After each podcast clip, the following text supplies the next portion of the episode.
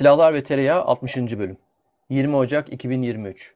Merhaba, Silahlar ve Tereyağı Podcast'te Kubilay Yıldırım'la birlikte silahlar, teknoloji, strateji ve diğer konuları konuşuyoruz. 60. bölümde bizlerle birlikte çok kıymetli bir misafirimiz var. Doktor Kaan Kutlu Ataç ve e, Kaan Kutlu Ataç'la birlikte Asya Pasifik bölgesini, bölgedeki e, son gelişmeleri, jeopolitik gelişmeleri e, biraz da Japonya perspektifinden konuşup tartışacağız.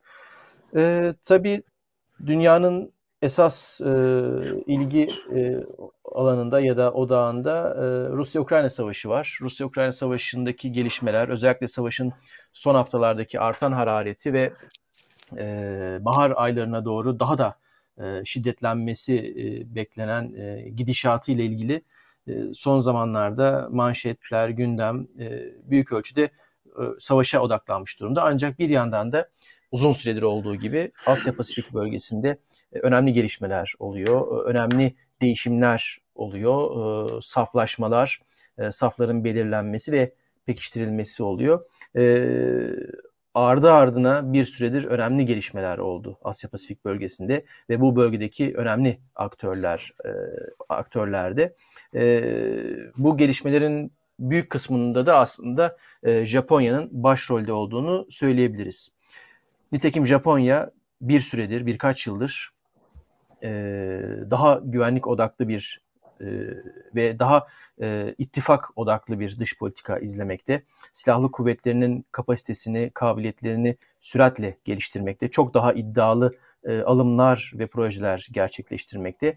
Bir yandan da Amerika Birleşik Devletleri, İngiltere gibi ülkelerle ve diğer bölge ülkeleriyle e, ilişkilerini geliştirmekte. Bu anlamda aslında e, bölge siyasetinde, bölge e, dengelerinde e, çok ciddi, e, önemli bir aktör olduğunu söyleyebiliriz. Ve aslında İkinci Dünya Savaşı'ndan sonraki süreçte e, daha e, pasifist e, bir tutum sergi e, izleyen, e, daha pasifist bir e, konumda kendisini konumlandıran Japonya'nın e, biraz da belki Çin'in yükselişiyle, biraz da dünyanın genel gidişatının etkisiyle e, daha da kas gücüne dayanan, daha da e, askeri güce dayanan bir e, konuma, bir pozisyona kendisini koyduğunu söylemek mümkün. Japonya demişken e, belki sondan başa doğru gidecek olursak en son e, Ocak ayında Japonya Başbakanı Kishida e, Fumio G7 ülkelerini kapsayan bir e, tura çıkmıştı. Bu turda G7 ülkelerinden 5 e, tanesini ziyaret etmişti. Bunlarla çeşitli anlaşmalar, çeşitli önemli görüşmeler gerçekleştirim, gerçekleştirmişti. Bunlardan en dikkat çekici olanı da e, 11 Ocak günü İngiltere ile imzalanan İngiltere Başbakanı e, İngiltere Başbakanı ile imzaladığı e, savunma e, ve askeri işbirliği anlaşmasıydı. Bu enteresan bir anlaşmaydı. Hem içeriği hem de zamanlaması itibariyle. E, anlaşmanın kapsamı e, iki ülkenin karşılıklı olarak birbirlerinin topraklarında askeri birlik e, kuvvet konuşlandırmasına izin ver, veriyor. E, bu anlamda enteresan bir anlaşma. Her iki ülke karşı diğerinin e, toprağında birlik konuşlandırabilecek. Zamanlama açısından enteresanlığı ise neredeyse 100 yıl sonra iki ülke arasında imzalanmış ilk askeri ittifak anlaşması. 20. yüzyılın başlarında İngiltere ve Japonya bir askeri ittifak anlaşması imzala, imzalamıştı. E, bu anlaşma 2020 hafızam beni yanıltmıyorsa 2023 yılında e, süresi dolmuştu. Daha sonra da yenilenmemişti. 100 yıl sonra e, tamamen farklı bir dünyada ama e, pek çok enteresan 20. yüzyılın başlarına pek çok enteresan benzerlikleri gördüğümüz bu süreçte e, belki talihin garip bir cilvesi olarak e, iki ülke tekrar bir anlaşma imzaladı. Tabii bu iki ülkenin imzaladığı tek anlaşma olmadı. E, bilindiği üzere e, bir süre önce İngiltere, İtalya ve Japonya yeni nesil savaş uçağı geliştirmek üzere GCAP isimli bir projeye başladılar. Aslında GCAP İngiltere'nin Tempest ve Japonya'nın FX isimli e, muharip uçak geliştirme projelerinin birleştirilmiş bir e, hali. Bir çatı proje denebilir. E, bu üç ülke yeni nesil, kimi kaynaklar tarafından 6. nesil olarak adlandırılan yeni nesil savaş uçağını birlikte geliştirmek üzere e, bir işbirliği e, şu anda e, yürütüyorlar. Bu da aslında yine politik boyutu çok yüksek olan bir askeri işbirliği projesi. Beri yanda Japonya kas gücünü ya da kol uzunluğunu arttırmak için, yumruğunun mesafesini arttırmak için e, özellikle Amerika Birleşik Devletleri ile çok ciddi askeri alım anlaşmaları e, ya da e, geliştirme projeleri yürütmekte. Bunlardan en önemlisi de e, Tomahawk seyir füzesinin alımına yönelik olarak devam eden çalışma. E, bunların tabii şu anda ben bir kısmına parça parça değindim ancak birazdan daha da detaylarına ineceğiz. E, belki e, sözü Kanucu'ya e, aktarmadan önce, bırakmadan önce e, vurgulanması gereken bir diğer şey. Bir yandan tabii ben konuşurken notlarıma da bakıyorum kopya kağıdıma. E, dikkat çekici bir gelişme olarak e, Madrid zirvesinde e, geçtiğimiz sene Haziran ayında Madrid'de düzenlenen e, NATO zirvesinde Güney Kore ile birlikte Japonya'nın da davetli ülke statüsünde katılmış olması. E, bu zirve kapsamında hem ikili, üçlü görüşmeler gerçekleştirilmişti hem de e, zir, genel zirve görüşmelerine bu iki ülkenin başbakanları katılmıştı. Bu da aslında e, NATO'nun yavaş yavaş e, odağına, radarına e, Çin'i ve Asya Pasifik'i almakta olduğu şeklinde de yorumlanmıştı. Ee, çok büyük bir resmin, çok büyük bir yapbozun birkaç parçasını sadece bu giriş kısmında e, ben e, tartışmamıza, konuşmamıza bir altlık teşkil etmesi için e, saçtım. E, şimdi de Kaan Hocam'dan e, biraz bu parçaları birleştirip bize yapbozu biraz daha anlamlı bir hale getirmesini rica ediyorum. Buyurun Kaan Hocam. Çok teşekkür ederim değerli Arda ve değerli Kuylay davetiniz için. Tabii bu teknik anlamda e, bu girişten sonra şimdi bu çerçeveyi nasıl oturturum? Şimdi hemen hızlıca kafamda onu toparladım. E, bu girişi e, sevgili Arda yaparken.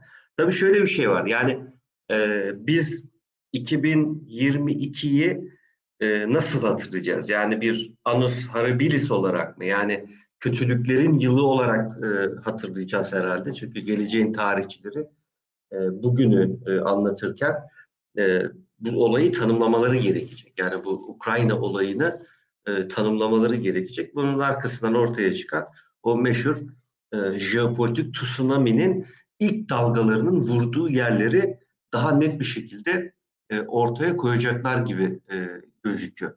Şimdi teknik anlamda baktığınızda bu jeopolitik e, tsunami'nin bu 2022'deki e, hadisenin bize 2023'e taşıdığı süreç Japonya örneğinde de burada detaylandıracağız belki de birazdan. Yani bir e, silah başına sloganını kullanmak gerekecek. Yani e, küresel düzeyde bizi e, eğer bir e, jeopolitik tsunami süreci içerisinde ortaya koyacaksak işte bu bütün bu yer kürenin arazi arızalarının ve bu arızalara bakış açılarıyla siyasi sürecin işte o küresel siyasi sürecin hem kendi içinde hem de karşılıklı olarak yani fizikle siyasetin etkileşiminin nasıl analiz edileceği bizi bu anlamda e, teknik anlamda e, çok önemli bir e, sürece getiriyor. Tabii burada işte bahsettiğin sevgili Arda bu G7'nin 7 ülkesinin 5'ini ziyaret etti. Almanya hariç Almanya'yı ziyaret edeceğini ifade etti. Tabii böyle bir ufuk turu yaptığı zaman bir Japon başbakanı Almanya'ya gitmemesi teknik anlamda normal yani beklenen bir şey. Ve bunun tarihsel nedenlerinde e, değerli e, dinleyicileri hatırlatalım. İkinci savaşın getirdiği o e, aks e, yapısı içerisinde, aks müttefikliği içerisinde Berlin ve Tokyo'nun yapısı özeldi. Dolayısıyla yani belki de muhtemelen bunu e, göz ardı ettiler yani ziyaret anlamında bir dahaki sefere bıraktılar e, Batı ile eklemlenme e, adı, adı, adı anlamında. Şimdi jeopolitik tsunami'nin e, çok ciddi bir yapısı var. Yani siyasi riskler e, çok ciddi bir sınama alanına geçiyor. Bunu nereden biliyoruz? Nereden biliyoruz? E, küresel güç olarak tanımlayabileceğimiz e, askeri, ekonomik, teknolojik, finansal bunların hepsini e, farklı veçeleriyle, farklı oranlarıyla kullanabilme yetilerine sahip küresel anlamda ülkelere baktığımızda ya da uluslararası örgütlere baktığımızda 2022'de e, koydukları belgelerin hepsinde, istisnasız hepsinde e, çok ciddi siyasal risklerden, çok ciddi jeopolitik kırılmalardan, çok ciddi krizlerden bahsediyorlar ve geleceğe matuf olarak bu ülkeler kendilerini bir hazırlama dönemine geçiriyorlar. Dolayısıyla bu sınama alanları jeopolitik alanda e, çok ciddi bir alana yayılmış gözüküyor. Yani kürenin neredeyse bütün alanı e, kaplanmış e, vaziyette. Dolayısıyla e, toprak anlamında terör inkognita kalmamış. Yani bütün tarım, bütün tarlalar, bütün alanlar e, sürülmüş vaziyette e, jeopolitik tsunami etkisiyle. Dolayısıyla hem küreselleşmeden bahsediyoruz hem yeni bir bölgeselcilikten bahsediyoruz. Örneğin Japonya örneğinde olduğu gibi. Teknoloji bambaşka bir boyuta geldi. E, demografik değişim bizi çok ilgilendiriyor. Ve tabii doğal olarak işte biz de bugünlerde yaşıyoruz. İşte Ocak ayında 20 dereceleri görüyoruz. E, çevre iklim sorunları bambaşka bir boyuta geldi. Şimdi böyle bir jeopolitik tsunami de niye girmek istiyorum bu jeopolitik tsunamiye? Çünkü e, Japonya'yı konuşurken bunun ne kadar etkili olduğunu e, birazdan belki de daha detaylı. E, ben hani biraz siyasi boyutu, jeopolitik boyutu, sizlerde bu mühendislikle ilgili silah boyutu, yani silah başına kavramı ne anlamı geliyor? Şimdi burada birkaç anahtar kavram üzerinde konuşmak gerekir belki. Birisi oynaklık. E, ikincisi e, çok üst düzeyde belirsizlik ve öngörülemezlik. Bütün e, siyasi belgeler, strateji belgelerinde, savunma belgelerinde ilgili ülkelerin e, hepsinde bu e, yüksek düzeyde belirsizlik ve öngörülemezlik muazzam bir vurgu içerisinde. Sınamalar bizi çok ciddi şekilde be- bekliyor. Tabii muazzam bir muğlaklık var. Yani e, bu muğlaklığı da nereden biliyoruz? İşte bunu mesela Tayvan örneğinden yani Japonya, Tayvan, Asya örneğinden Amerika üzerinden bir örneklendirmeyle ifade edeceğim bu muğlaklığı. Ve dolayısıyla bir kararsızlık yapısı içerisindeyiz. Yani e, örneğin grand strateji oluşturma için Amerika bir arayış içerisinde mi? E, Rusya ne e, amaçlıyor Ukrayna ile ilgili? Çin'in buradaki süreci nerede derken işte Japonya'da bizi e, belli bir e, perspektife doğru götürecek gibi gözüküyor bugünün özelliği. Dolayısıyla geleceğe dair bütün bu oynaklıklar, belirsizlikler, sınamalar, muğlaklıklar ve kararsızlıklar içerisinde tek bildiğimiz bir gerçek var e, değerli beyler. Geleceğin belirsizliği. Dolayısıyla aslında elimizde çok önemli bir parametre de var e, bu anlamda. Dolayısıyla bu jeopolitik fay hatları üzerinde e, birazdan değiniriz muhtemelen. Tsunami'nin etkisi şiddetini artırarak devam geliyor. Yani 2022'nin bize mirası bu etkinin e, artçı etkilerin çok şiddetli olduğu. İki, e, ülkelerin mentaliteleri e, dramatik şekilde değişiyor. Bunun en önemli örneklerden birisi e, Japonya. E, yerellikler çok önem kazandı. Hangi anlamda? Bu jeopolitik sınamalarla beraber bu küresel siyaset içerisinde kutuplaşmaların, çok taraflılığın farklı boyutları var. Yani belki şöyle ifade etmek gerekir.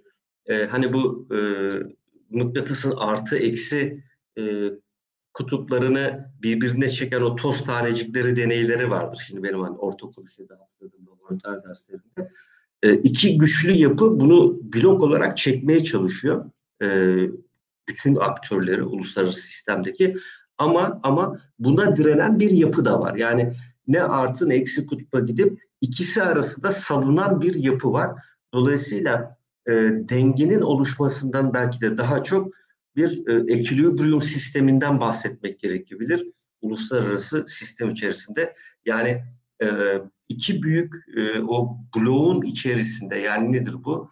E, bir e, Çin'in temsil ettiği blokla Amerika Birleşik Devletleri'nin temsil ettiği blok içerisindeki o arada kalan oyuncuları nereleri doğru salınım gösterecekleri ya da artı eksi kutuplara nereleri yapışacakları bu anlamda önemli. Dolayısıyla yerellik de bu anlamda e, çok önemli. Yani bizi bu anlamda yani hem Amerikan belgelerine hem NATO belgelerine hem AB belgelerine ve e, Japon belgelerine de baktığımız zaman yani e, işte 2022'de ortaya çıkan üç tane çok önemli belge var. E, Japon e, tarihini de değiştirecek gibi gözüküyor bu belgeler.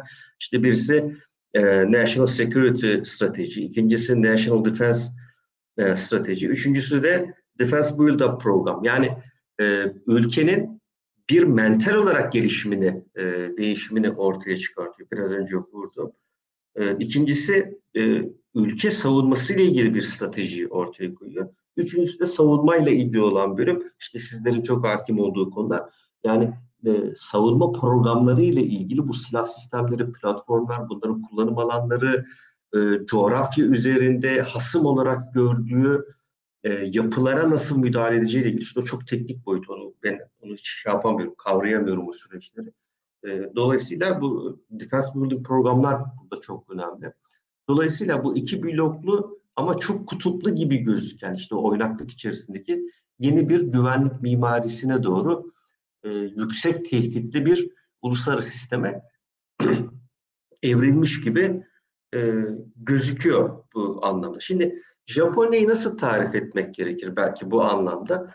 E, belki de e, hani bir referans olarak Tayvan krizini sizle konuştuğumuz zaman o Pelosi'nin geçen Ağustos'taki meşhur ziyaretinden sonra Tayvan bölgesinde o e, Tayvan, Malaka ve bu uluslararası ticaretin e, atar damarı olan bölgede gerginlik hiç bitmedi. Japon, Japonya'nın bölgeyle olan ilişkisi, e, Kuzey Kore'nin ilişkisi Japonya ile olan çerçevede. Bu çerçevede Çin'in e, hem Güney Çin denizinde hem de Doğu denizindeki faaliyetleri ve dolayısıyla Tayvan üzerindeki faaliyetleri artarak devam etti. Hatta e, her bir askeri tatbikat, Tayvan e, bölgesinde Çin yaptığı her bir askeri tatbikat bir öncekinden daha büyük, daha etkili, daha kompleks hale geldi. Çünkü her sefer e, Tayvan'ın işgaline yönelik e, senaryoları daha gerçekçi halde uygulanabilirliği yönünde e, uzmanlar bu konuyu dile getirdiler. Dolayısıyla o belirsizlik bizi işte o tsunami'deki e, fay hatlarındaki kırılgan noktalara doğru itti. Nerede? Asya Pasifik'te. Şimdi Asya Pasifik'le ilgili sürece baktığımızda ben Japonya işte ortaya koyayım. Yani Japonya'yı merkeze yerleştirelim bu anlamda. Ee, Japonya'nın e, yukarıda ifade ettiğim üç temel e, savunma ve strateji belgesinin e, odağında yer olan e, bir konuma, coğrafi konuma işaret etmek istiyorum. Yani hem Amerika Birleşik Devletleri'nin e, hem AB'nin hem NATO'nun e, iki büyük e, hasımdan ve büyük güç mücadelesinden bahsettiği ülke var. İşte birisi Rusya, birisi Çin. Çin bunun tüm belgelerde birinci hasım, birinci tehdit önceliği olarak ortaya konuyor. Hem Rusya hem de Çin açısından Japonya bu iki ülkeyle de e, komşuluk ilişkilerine sahip bir yapı. E, karası tabii Japonya hatırlatamayan bir ada. Komşuluktan kastımız deniz komşuluğu anlamında. Bu anlamda en kuzeyde Asya Pasifik çizgisi içerisindeki en kuzeyde bir Rus-Japon e, e, sorunu var. İkinci savaştan beri e, ortaya çıkan Kuril Adaları sorunu. Japonya'nın o meşhur ana, ana e, adasının üzerinde bir Kuril Adası var. Arkasından Çin, e, Japon e, gene bir ada silsilesi sorunu var. E, Senkaku Adaları silsilesi var. Burada hani bir parantez açalım. Her şey batı merkezli ya da e, Amerika e, çerçevesinde bloklaşmasına giden sistemde her şey o kadar da iyi gitmiyor. Örneğin e, Güney Kore ile Japonya arasında da ciddi bir e, sorun var. E, bunlardan birisi de e, Takeshima adaları. E, Güney Kore'nin e, hak iddia etti. Ama şunu da hatırlatalım. E, Japonya e, bu son yayınladığı belgelerde Takeshima adalarının Japon egemenliği altında olduğunu ilan etti. Burada da ciddi sıkıntı çıkacak gibi gözüküyor. Seul ile Tokyo arasında. Nitekim Seul de bunlara karşı çıkıyor. Dolayısıyla her şey öyle beklendiği gibi de gitmiyor Batı sistemi e, açısından. Şimdi e, hani gösterme imkanı olsaydı belki çok daha e, canlı olabilirdi. Bu e, Japonya'nın ortaya koyduğu belgelerden bir tanesi e, Japon Savunma Bakanlığı'nın Defense of Japan dedikleri bir şey var yayınlıyor. Beyaz paper dedikleri. İşte bizlerin de okuyabileceğimiz sağ olsunlar İngilizce'de yayınlıyorlar. E, bir belgesi var 2021 yılında. İşte bunun kapağında bu bir e, resmi belge Japon Savunma Bakanlığı. E, şimdi e, abstrakt bir şekilde, soyut bir şekilde savaşa hazır bir savaş atı üzerinde yani tam o savaşın pozisyonuna geçmiş e, asmının üzerine hamle yapmak üzere olan e, bir süvari var, bir Japon samuray var. Biraz abstrakt bir şey ve bunu savaşa hazır hale getirilmiş bir Japonya'yı temsil ettiği e, iddiasıyla e, dile getirildi bu e, Defense of Japan belgesi 2021'de. Çok enteresan bir şey e, ve bu ciddi eleştiri aldı mesela Çin, Çin e, resmi e, yapısı bunu çok ciddi şekilde eleştirdi. Nasıl olur da e, böyle bir e, savaşçıyı, bir süvariyi Japon Savunma Bakanlığı kullanabilir resmi belgesinin kapağında. Nitekim 2022'de de Defense of Japan'ın belgesinde çok abstrakt böyle çizgiler, şekiller kullandılar ve kaldırdılar bu şeyi. Bu hani e, revizyonist, yayılmacı, irritantist Japon algısını 2021'de çok net şekilde burada aslında e, görmüş olduk. Şimdi e, teknik anlamda e, Japonya'nın yeniden mimarisiyle ilgili, işte bu savunma güvenlik ve stratejiyle ilgili mimarisinde e, ortaya çıkan bir konu Japonya'daki askeri yapının yani işte Japon anayasasının e, meşhur işte artık bu çok da biliniyor. 9. maddesinde e, savaşın bir egemenlik aracı olarak kullanılmaması, kullanılmasının yasaklandığı. Dolayısıyla sadece Japonya'nın savunmasıyla ilgili bir sürece işaret eden bir anayasadan, bir anayasadan. Bu anayasanın geniş yorumuyla beraber ortaya çıkan işte bu son net e, son hükümette bu e, ortaya çıktı. E, Japon e, askeriyesinin savunma e, öz savunma e, güçlerinin rolü değişti.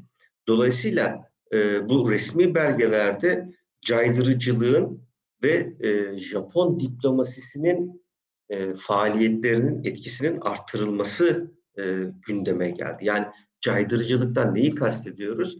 İşte sizin o e, teknik mühendislik e, silah sistemleri anlamında çok daha iyi vurgulayacağınız gibi e, Japonya'nın e, karşı saldırı gücünün oluşturulması ile ilgili bir süreç var. Yani öyle bir dizayn, öyle bir güvenlik mimarisine gidiyor gibi e, gözüküyor. E, nitekim son işte bu geçen haftaki e, Washington ziyaretinde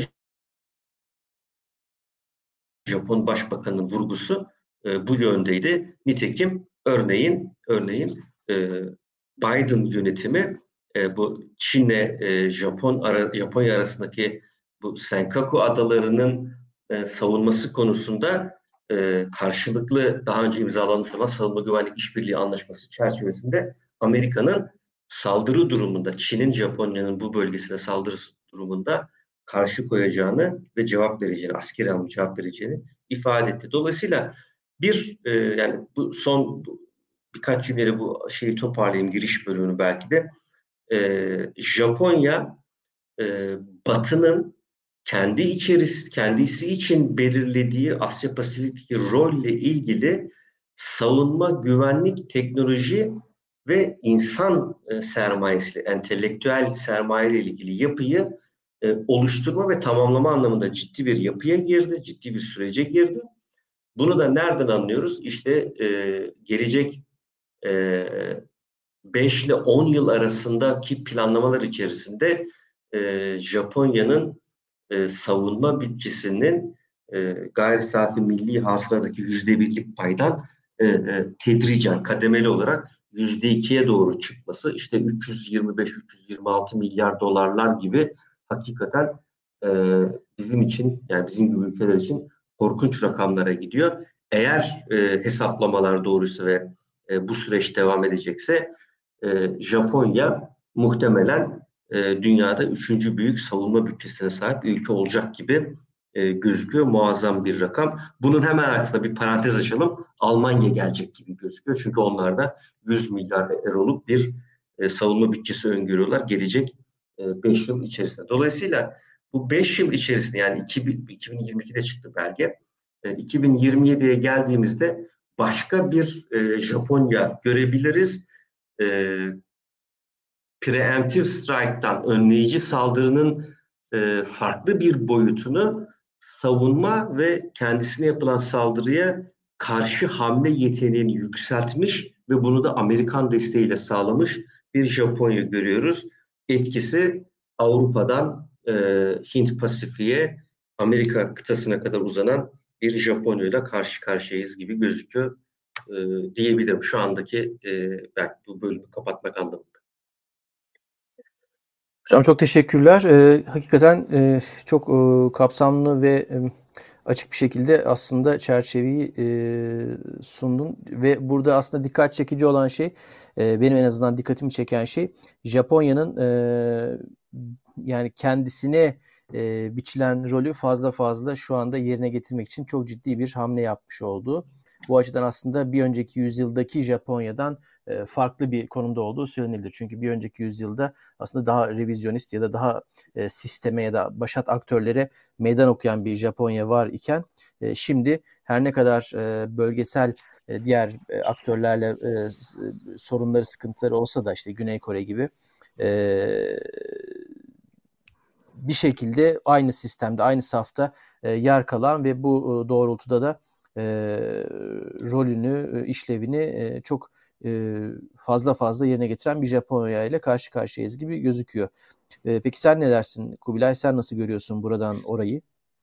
Hmm, ben biraz daha yalın bir şeyler anlatacaktım belki. Daha kuru bir şeyler anlatacaktım ama Kaan Hoca öyle geniş bir ufuk turu çizdi ki bize. Ee, ben de sayfalarca not aldım burada katır kutur e, şeye defterime. Şimdi ondan biraz kafası karışık bir şekilde bir miktarda dağılarak muhtemelen e, acık e, bir şeyler anlatmaya çalışacağım ben de. Genelde başlıklarımı aslında Kaan Hoca e, vermiş oldu.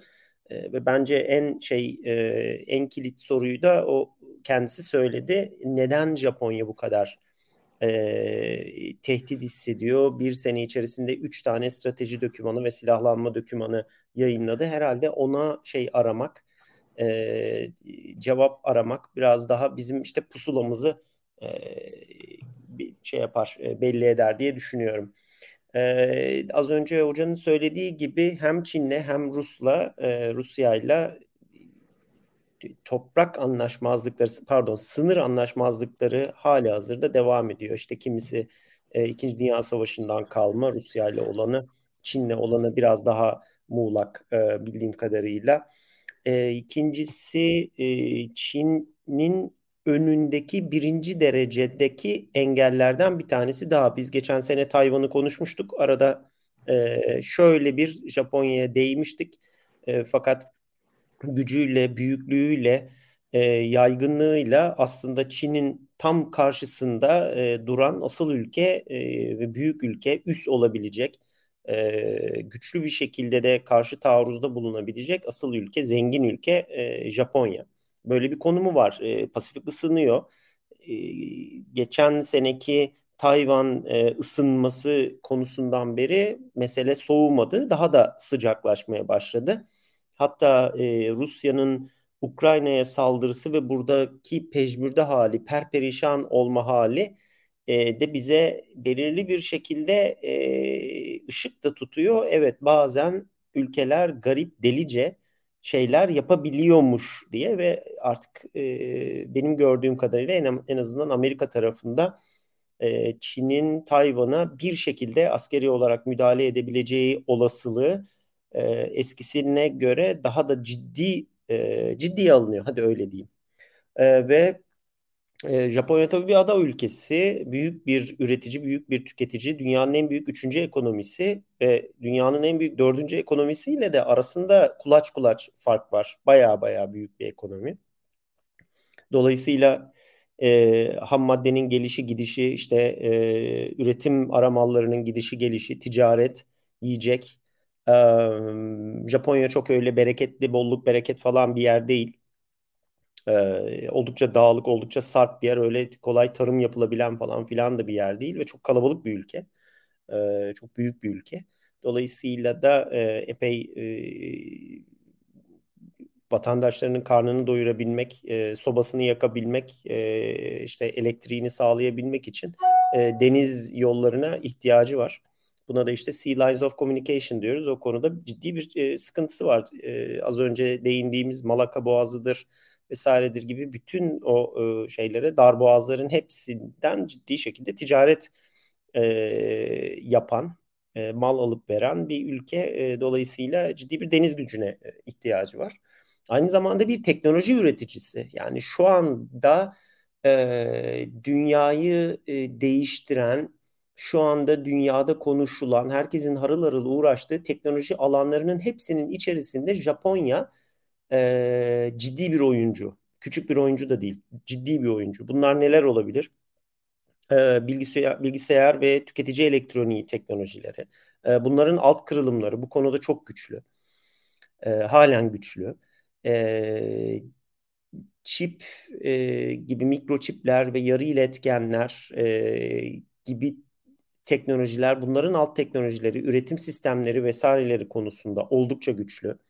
E, otomotiv dünyasında çok büyük değişiklikler oluyor. Elektrikli araca geçişten bahsediyoruz. Bu konuda e, Toyota gibi e, çok büyük dünyadaki işte bazen birinciliğe yükselen bazen ikinciliğe düşen oldukça büyük e, bir şeyi var, şirketi var ve bunun altında bir dolu Japon otomotiv markası var. Bunlar dünyanın her yerinde üretim yapıyorlar. E, aynı zamanda da elektrikli araçlar dediğimizde en önemli e, unsurlardan bir tanesi olan e, lityum iyon batarya teknolojilerinin de dünyadaki ilk geliştiricisi ve e, halen en büyük üreticilerden e, birkaçına sahip Japonya. Belki Japon topraklarının kendi içerisinde olmasa da Panasonic vesaire gibi pil üreticileri halen çok ciddi e, IP'ye sahip, çok ciddi know-how'a sahip ve kapasitelerini de geliştiriyorlar. Evet Çinliler şu anda fersah fersah hızlı ilerliyorlar inanılmaz ama Çin dışındaki şeylere baktığınız zaman e, Çin'i bir kenara koysanız izole etseniz e, dünyadaki en büyük e, lityum iyon e, batarya teknoloji sahiplerinin başında da Güney Kore gibi Japonya geliyor. E, bütün bu şeyler yanında az önce söylediğim gibi Japonya çok büyük bir ekonomi. Yani dünyanın en büyük üçüncü ekonomisi ve her yerde yatırımları var. E, özellikle Asya bölgesinde, ASEAN bölgesinde çok büyük yatırımları var. E, otomotivden tutun elektroniğe, Japon markaları, Japon alt markaları, e, büyük e, Japon konglomeralarının e, yaptığı e, dev altyapı yatırımları vesaireler falan işte şu anda dünyada temiz enerji konuşuluyor işte kömürden çıkış doğalgaza ulaşımın zorlaşması vesaire gibi şeylerde nükleer önem kazanmaya başladı nükleer enerji burada aslında e, Japonya'nın büyük bir oyuncu olması vesaire gibi Japonya'nın bölgesinde ve dünyadaki her türlü e, kıpırtıdan kaygılanmasını gerektirecek her türlü sebebe sahip aslında Japonya. Ama e, daha da daha da önemlisi bunlar e, bir yanındaki, üç kuzeyindeki, iki güneyindeki ülke için falan da belki konuşulabilir. Fakat e, az önce Kaan Hocam'ın söylediği benim de buraya hevesle not ettiğim bir e, nokta var. Japonya'yı bu sürecin içerisine endişeli bir şekilde dahil eden e, hani Tayyip Erdoğan'ın bir sözü var ya kendi göbeğimizi kendimiz keseceğiz diye. Biraz Japonların da gerekirse kendi göbeğimizi kendimiz kesebilecek durumda olalım e, demesine sebep olan bir şey var. O da Amerika'nın belirsizliği, Amerika'nın muğlaklığı. Amerika burada nerede duruyor? Dünyada ne yapacak? Nerede duracak? Geçtiğimiz özellikle 10 yıl bu bakımdan çok büyük soru işaretlerine sahipti aslında ve Japonya bunu çok büyük bir soğukkanlılıkla Avrupalılar falan gibi hezeyan ve heyecanlara işte ideolojik bir takım e, savrulmalara, e, angajmanlara e, kapılmadan e, ciddiyetle e, takip etti. Buradaki belki e, yani bu, bu bu bu süreç içerisinde aslında Obama e, hükümetleri de e, endişe verici şeyler yaptılar açık bir şekilde e, belirli Amerika'nın zafiyetlerini gösterdiler. Fakat buradaki yine de en büyük kırılma herhalde Trump oldu. Trump'ın seçilmesi, bizim ne işimiz var ya buralarda demesi ya da Japonya bana para versin ben askerimi öyle orada tutayım yoksa Okinawa'ya niye gideyim ben demesi vesaire ve aynı zamanda da ben artık e, Amerika'da e, Amerika'ya ithal edilmiş Japon arabaları e, görmek istemiyorum. Gelsinler burada üretsinler minvalinde bu bu şekilde yorumlanabilecek işte e, kırmızı şapkalı e, laflar etmesi e, en, Japonya için tabii farklı anlamlar e, ifade etti aslında. Çünkü Japonya gerçekten o bölgede bir akrep yuvasının üzerinde oturduğunu bilen, fark eden e, ve zor bir coğrafyada olan ve biraz önce bahsettiğim e, sebeplerden dolayı da e, dünyanın stabilitesine, askeri diplomatik e, huzuruna çok muhtaç olan bir ülke. Hatta e, biz Arda seninle de birkaç defa konuşmuştuk farklı podcast bölümlerinde. Trump seçildikten sonra atlayıp gidip onunla ilk görüşen, ilk ya da ikinci görüşen e, devlet başkanı e, Abe Shinzo'ydu rahmetli. Ve evet, evet doğru. E, öyle dalga geçmeye bilmem ne yapmaya falan da gitmedi. Çok ciddiye aldı. Trump'ın o herkesin e, dalga geçtiği söylevlerini e, hiç öyle hani gaza gelmedi, dünyanın gazına gelmedi. Ha ya bu da böyle enteresan bir adam falan da demedi. Gayet büyük bir ciddiyetle gitti, elini sıktı. Tamam dedi. İstediğini anladık. Amerika'da yatırım yapacağız dedi ve yanlış hatırlamıyorsam bir 175 milyar dolarlık falan bir yatırım paketi açıkladı o zaman. İşte e, Amerika'daki çeşitli altyapı e, yatırımlarına vesairelere e, ortaklık etme gibi e, karmaşık bir e, paket konuşulmuştu diye e, hatırlıyorum. Bununla birlikte tabii e, e,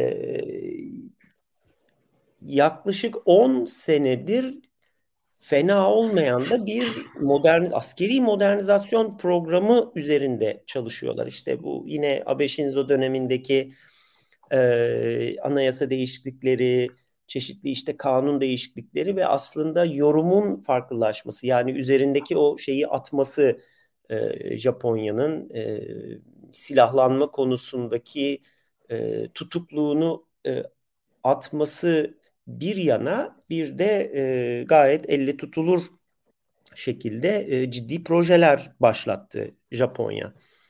E, bunların herhalde en çarpıcılarından birkaçı işte gerek Izumo gerekse e, yani aslında Izumo sınıfı e, helikopter e, gemileri ya da deniz kontrol gemileri diyebileceğimiz e, gemiler, F-35'lerin tedariği e, ve bir yerden sonra da bunu biz eskiden beri söylüyorduk bu iş olur diye e, Izumo sınıfı gemilerde dikey iniş kalkışlı F-35B modellerinin konuşlandırılacak olması artık buna göre şeyin e, gemilerin tadil edilmesi e, projelerinin e, açıklanması oldu.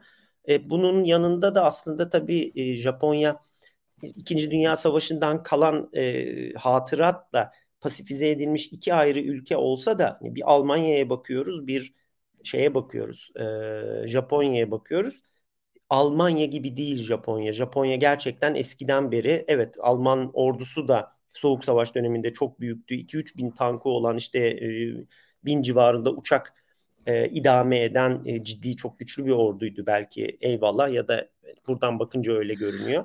Ama e, Soğuk Savaş sonrası çok hızlı bir şekilde e, saçma sapan bir e, yapıya dönüştü. Şu anda gerçekten e, kork korkunç bir durumda. Fakat Japonya öyle değil. Japonya dünyadaki e, şeyler dinleyiciler için aslında söylüyorum belki yanlış anlaşılıyor bu genelde. Japonya'nın bu e, pasifizasyon e, e, kültürü sebebiyle e, Japon ordusunun da e, tırt bir ordu, bir silahlı kuvvetler olduğuna yönelik çok yanlış bir e, şey var, e, algı var ama öyle değil.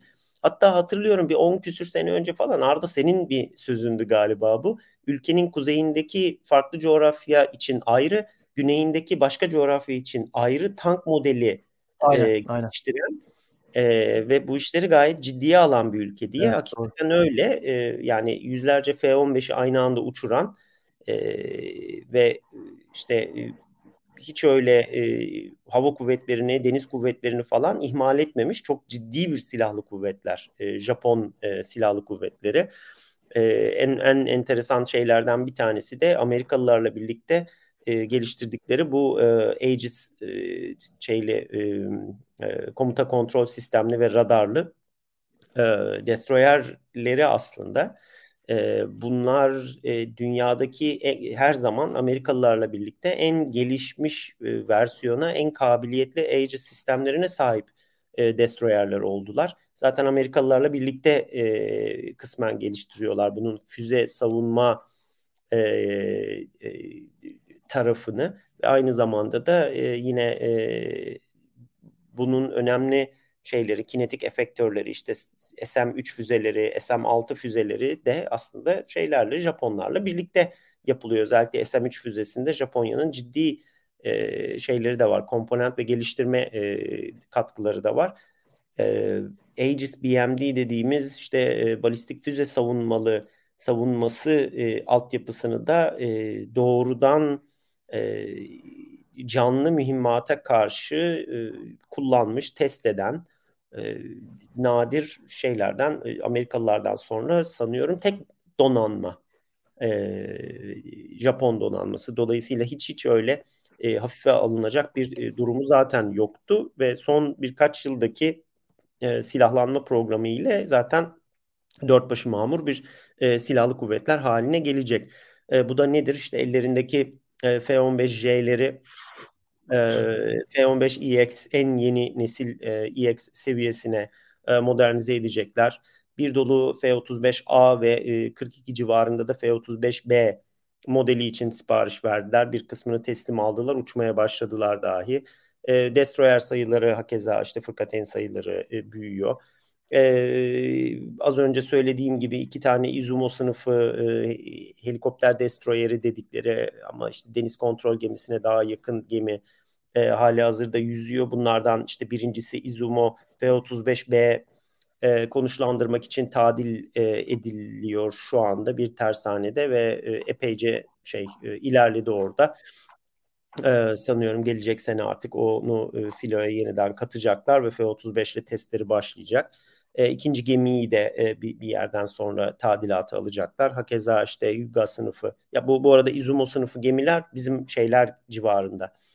E, Anadolu e, TCG Anadolu e, gemimiz tonajında yaklaşık bir gemi fakat evet, evet. Farklı, farklı olarak e, bizim Anadolu'da e, sahip olduğumuz çıkarma birliğine ve çıkarma e, altyapısına, havuzluklara vesairelere sahip değil. Bu aslında e, tamamen bir e, hava e, aracı destekleme. Yani Amerikalıların e, işte Tripoli sınıfı vesaire ya da Amerika sınıfı gemileri gibi e, hava gücüne yönelik gemiler. E, dolayısıyla e, Anadolu'dan farklı olarak daha fazla sayıda e, F-35B'yi e, aynı anda e, harbe hazır şekilde tutabilecek, e, sorti yaptırabilecek kapasitede gemiler. E, Hyuga e, sınıfı gemileri de hakeza e, bir yerden sonra tadil edilecek ve e, belli ki F-35 operasyonlarına imkan verecek halde e, tutulacak. Hatta işte e, yakın zamanda e, B-22 Osprey e, siparişleri verdiler. Bunlar tabii özel ve çok çok pahalı e, uçaklar ya da tilt rotorlar. Yani bir yerden sonra muhtemelen bunlarla da e, bu gemilere ikmal vesaire gibi bir ayağı da oluşturmaya çalışacaklar. Hakeza Amerikalılar da e, şu anda e, şey dedikleri bu Carrier Onboard Delivery dedikleri bir şey var COD işte şeyin üzerine e, yedek parçadır şudur budur personel nakli gerektiği zaman e, nükleer e, e, uçak gemilerine bunu e, o C2 Greyhound'larla yapıyorlar. E, onları emekli ediyor Amerikalılar. Onun yerine de e, V-22'leri e, COD e, iş, işlevini üstlenecek olan yeni V2'leri devreye alıyorlar. Japonya'da muhtemelen buna benzer bir e, şeyle e, denizdeki e, bu gemilerini desteklemeye çalışacak. Özel operasyonlar e, imkanına sahip olacak vesaire vesaire. Pasifik Pasifik büyük bir deniz e, normal bildiğimiz helikopterlerle bir tarafından öbür tarafına gitmesi oldukça zor e, bir deniz, e, dev bir deniz. E, Japonya'nın tabii bir dolu adası var. Keza işte büyük donanma gemileri var. E, bunlar e, bu maliyetleri ödeyebilecek e, kadar derin cebi olan ülkeler için e, o bölgede mantıklı e, hareketler.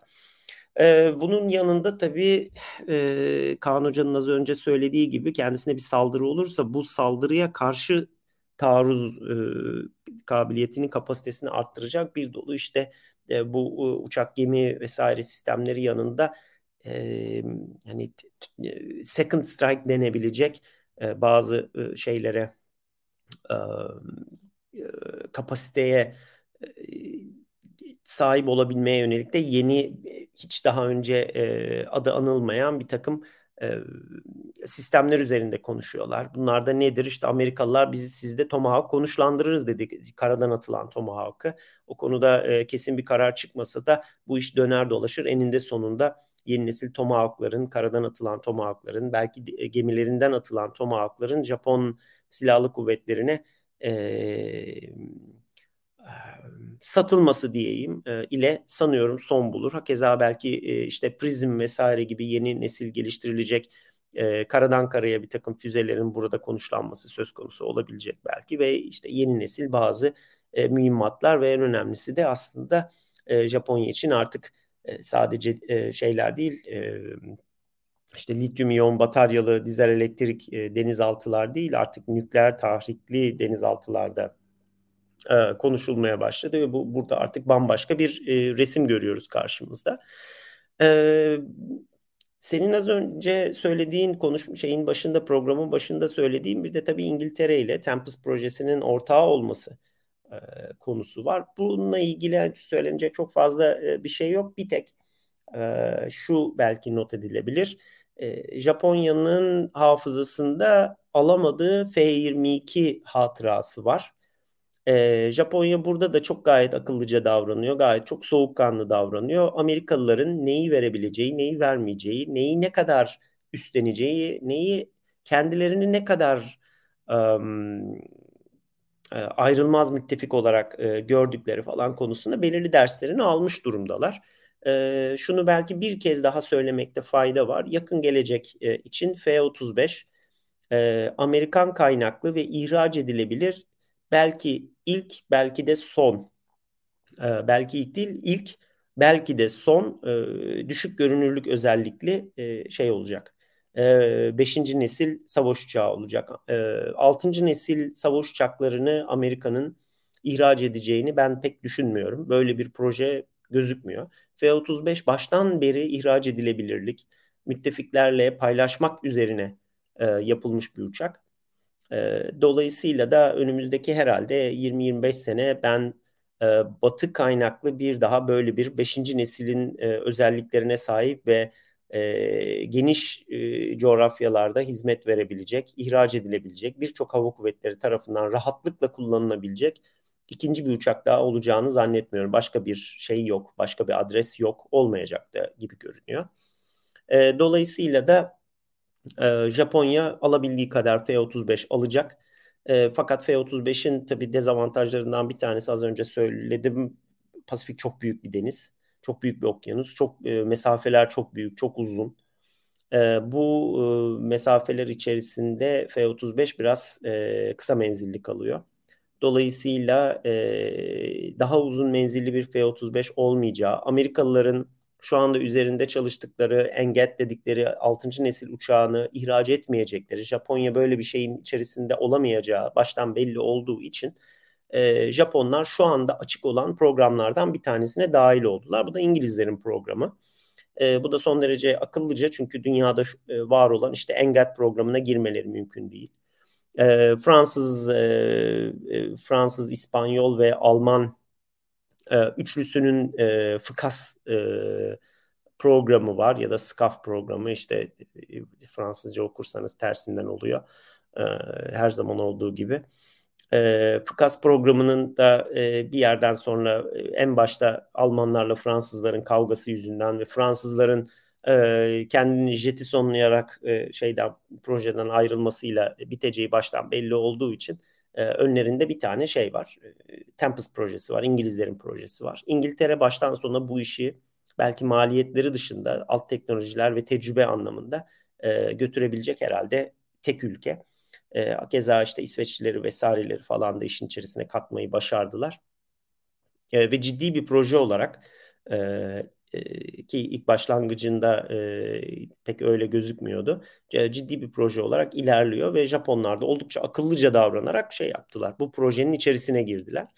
E, aslında İngilizlerle kısmen benzer de beklentileri var. Çünkü İngilizler de e, Atlantik Okyanusu'nun kuzeyinde e, büyük e, okyanus alanlarının hakimiyetinden bir nevi sorumlu. E, Soğuk Savaş boyunca da o GIUK e, hattı dediğimiz işte e, e, Grönland, İzlanda ve e, İngiltere arasındaki o geniş deniz alanından sorumlu e, olan ülke olarak yine kendisine benzer bir e, yükümlülük e, belirledi. Hakeza işte uçak gemileri vesaireleri falan da var başka bölgelerde şu anda e, at koşturduğu.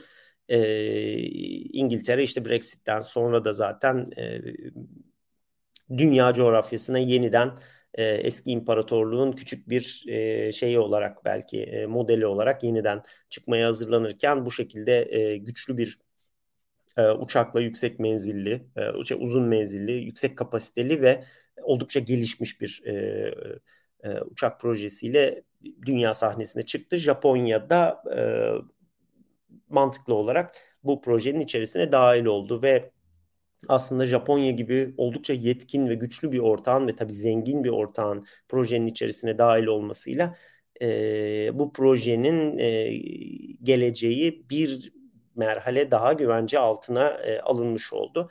E, şu anda aslında bakarsak herhalde Amerikalıların Engel projesi bir yere ulaşır. E, Tempest projesi yani bu ortak proje bir yere ulaşır. E, ondan sonra işte şeyi de göreceğiz. Fransızların ne zaman e, kaçacağını da önümüzdeki e, seneler içerisinde herhalde göreceğiz. Şöyle bir notlarıma bir daha bakıyorum. Bir sürü şey e, yazmıştım. Onların üzerinde atladığım acaba herhangi bir şey var mı diye ki vardır. E, bu şekilde işte bir karman çorman laf salatısını e, sizin ortanıza bırakıp ben tekrar topu sana atıyorum Arda. Ee, aslında e, senin az önce bahsettiğin şeyden devam edebilirim. E, şimdi bu Japon donanmasının e, genel olarak Japon Silahlı Kuvvetleri'nin, Japon ya da resmi adı öz savunma kuvvetlerinin nasıl bir güce sahip olduğuna dair dinleyicilere belki bazı doneler vermekte fayda var. Çünkü hani hakikaten evet yani tutum olarak pasifist ancak kas gücü olarak hiç de yabana atıl, atılmayacak bir e, güce sahip Japonya ve bu gücü hep korudu. Bu kısa sürede olan bir şey değil. Sadece son yıllarda bu gücü çok daha katmerleyerek artırmaktalar. E, az önce bahsettiğin işte e, Hyuga ve Izumo sınıfı gemiler. E, ikisi de aslında e, tasarımlarına e, helikopter gemisi olarak başlamış. Ancak süreç içinde Izumo'lar e, F-35'e de izin verecek şekilde tadil edildi ya da ediliyor. E, iki tane Izumo, iki tane Hyuga. Yani e, iki uçak gemisi ve iki helikopter gemisine sahipler. E, dört tane kruvazörleri var. Atago ve Maya sınıfı. E, 35 tane destroyerleri var deniz kuvvetlerinde. Bunların e, büyük kısmı e, Aegis e, hava savunma, füze savunma kabiliyetli. E, zaten e, Amerika ile SM2, SM3 hatta yanlış hatırlamıyorsam SM6 e, şeyleri de var. Amerika'dan aldıkları SM6 kabiliyetleri de var diye hatırlıyorum. E, 6 tane fırkateyn, e, denizaltı kabiliyetleri çok güçlü. 22 adet denizaltı. Bunlardan e, 9 tanesi de bu az önce söylediğin e, lityum iyon e, bataryalı e, okyanus kabiliyetli Soryu tipi büyük denizaltılar. E, ve bunların hepsi e, Harpoon gemi savar atıyor. Çok büyük ihtimalle Tomahawk, Tomahawk'ları da atacaktırlar diye tahmin ediyorum. E, destroyer ve kruvazörleri de dahil olmak üzere. Hava kuvvetlerinde e, 300'den fazla muharip e, savaş uçağı bulunuyor. E, 70-80 civarı e, deniz karakol uçağı. E, işte e, zaten kara kuvvetleri biraz daha mütevazı. Ancak e, hava kuvvetlerine geri dönecek olursak işte F-15'ler, F-16'dan türetilen bir tasarım olan F-2 Amerikan desteğiyle geliştirilmiş ve en nihayetinde F-35. Yani çok ciddi aslında bir gücü var ve bu gücün üstüne e, son zamanlarda işte Hyuga ve Izumo sınıfı gemilerde de gördüğümüz üzere e, amfibi taarruz gücünü büyük ölçüde geliştirmek için ciddi kaynak ayırıyorlar. Yalnızca gemi olarak değil, e, deniz piyadelerinin ekipman, e, eğitim ve sayısını da artırmak için çok ciddi kaynak ayırıyorlar. Ancak benim özellikle son zamanlarda yakından takip etmeye çalıştığım e, faaliyetleri füze alanında. Az önce bahsettiğimiz Tomahawk işte şey yeni e, al, almak için girişimde bulundukları e, 2027 yılına kadar 500 civarında Tomahawk seyir füzesi alım planlarını açıklamışlardı. Bir yandan da kendi füze programları, füze geliştirme e, programları devam ediyor.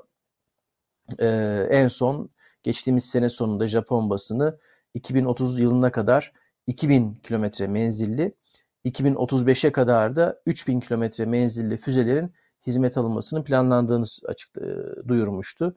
E, bu 3000 kilometre menzilli füzelerin de hipersonik yani sesten en az 5 kat e, hızlı uçan füzeler olduğuna dair değerlendirmeler ya da planlar e, paylaşılmıştı. E, şimdi tabii burada enteresan bir husus var. E, bizim de savunma sanayine ilişkin işte analizlerde, haberlerde ya da projelerde sık sık kulağını çınlattığımız İngilizce kısaltmasıyla MTCR, Türkçe karşılığı Füze Teknolojisi Kontrol Rejimi yani FTKR anlaşması var. FTKR belli bir ağırlık, harp başlığı ağırlığı ve menzilin üstündeki füzelerin ve bunları taşıyacak vasıtaların teknolojisinin paylaşılmasını yasaklayan ya da buna kısıtlar getiren bir anlaşma. E, Japonya e, bu anlaşmanın FTKR anlaşmasının kurucularından. Ancak bir yandan da 2000-3000 kilometre menzilli füzeleri geliştiriyor ya da Amerika'dan e, misliyle aşan, FTKR limitlerini misliyle aşan Tomahawk füzesi alım için anlaşma imzalıyor ya da imzalamak için masaya oturuyor ve bu hiç kimse için bir sorun olmuyor. Tabi burada bizim e, biraz çuvaldızı kendimize batırmamız lazım. Bizim kamuoyumuzda e, FTKR e, biraz farklı algılanıyor. Sanki bir yaptırım gücü varmış gibi ya da işte FTKR'yi bir kez dermekle bir şey oluyormuş gibi o meşhur söze atıfta bulunarak.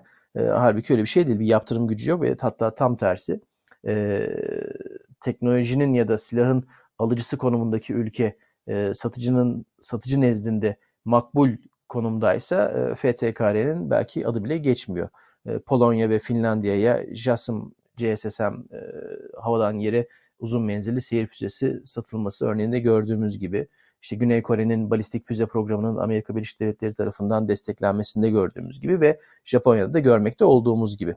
E buradan aslında iki tane alt sonuca ulaşıyoruz. Birincisi e, çok büyük ihtimalle FTKR önümüzdeki süreçte e, belki yeniden tanımlanacak ya da daha da böyle e, muğlak ya da belki de farklı bir senaryo e, tamamen etkisiz hale gelecek gibi gözüküyor. Çünkü e, hem Asya Pasifik'teki gelişmeler hem Rusya-Ukrayna savaşının doğrudan ve dolaylı etkilerinden dolayı e, çok daha uzun menzilli, çok daha yıkıcı, yok edici e, füzelerin geliştirilmesine daha fazla kaynak ayrılacağını göreceğiz diye tahmin ediyorum. Bu FTKR üzerindeki alt sonuçtu.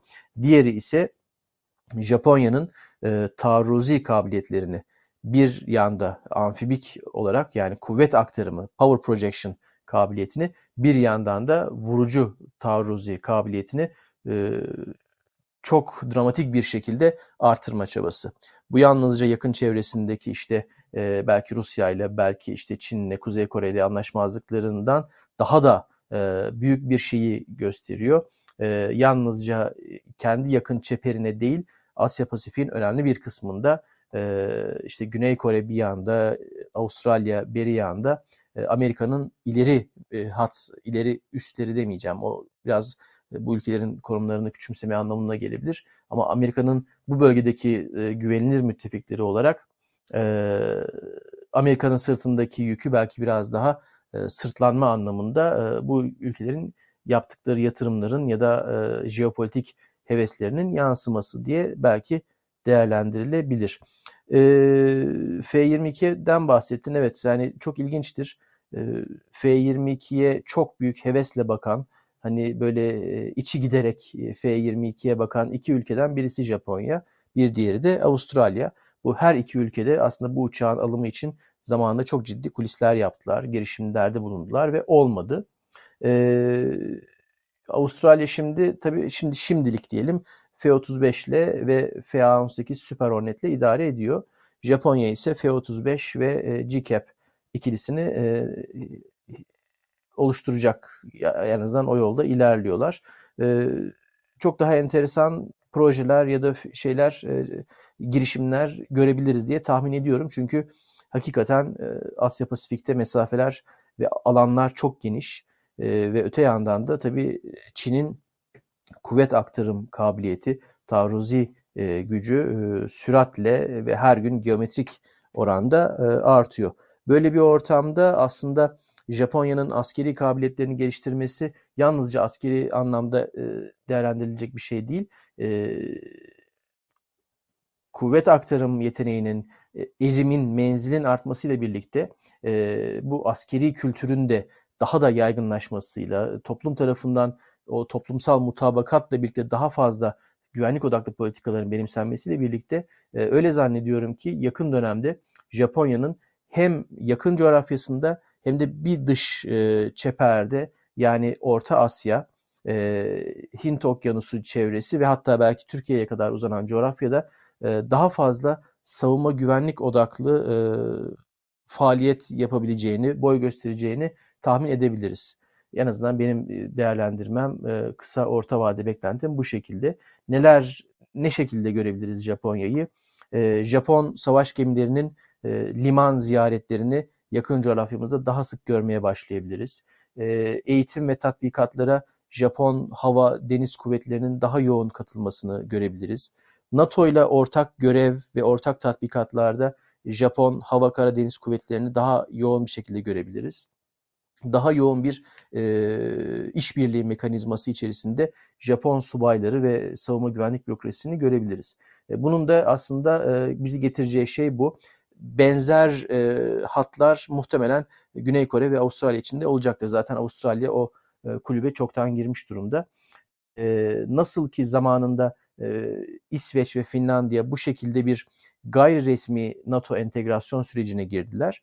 E, çok büyük ihtimalle Güney Kore ve özellikle Japonya'da benzer bir şekilde NATO ile e, bu tarz işbirliklerini artırarak NATO'nun e, komuta kontrol, istihbarat, e, erken uyarı ya da işte lojistik gibi belli süreçlerine daha yoğun, daha aktif, işte mut, işin mutfağına daha fazla girerek, e, katkıda bulunarak ya da e, buralarda daha fazla varlık göstererek belki de e, NATO'nun e, işlevini, e, görev ve yetki alanını bu konuyla ilgili bir süre çok yoğun tartışılan sonra küllenen tartışmaların tekrar tetiklenmesini sağlayacak şekilde buralarda varlık gösterebilir. Bu anlamda da aslında belki Japonya'nın askeri faaliyetlerini yakından takip etmekte yarar var diyorum. Hocam, e, Kaan Hocam istersen buradan sen ikinci ve son turda e, bundan sonrasına ilişkin e, değerlendirmelerini belki biraz Çin perspektifini de ekleyerek eğer paylaşırsan faydalı olur diye düşünüyorum. Söz sende hocam.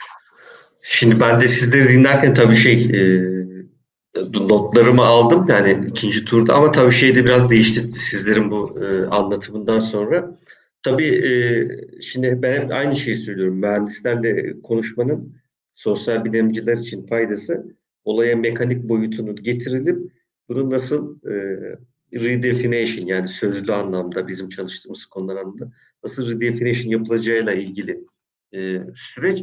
Şimdi e, sevgili Arda sen bu şeyi bahsederken e, yani silah platformlarının nasıl kullanılacağı, nasıl paylaşılacağı, ticaretini nasıl yapılacağı, kullanım alanları nasıl bileceğiyle ilgili o biraz önce çizdiğin o hani Amerika Amerika merkezli küresel e, işbirlikleri nasıl olacağıyla ilgili sürece gelirken e, burada aslında e, kullanılan bir tabir var. Şimdi e, Amerika Birleşik Devletleri'nin e, kullandığı bir e, yapı var. Bu stratejik işbirliklerini oluştururken, karşılıklı savunma işbirliği anlaşmaları yapılırken bir kavramdan bahsediyor aslında Amerikalılar.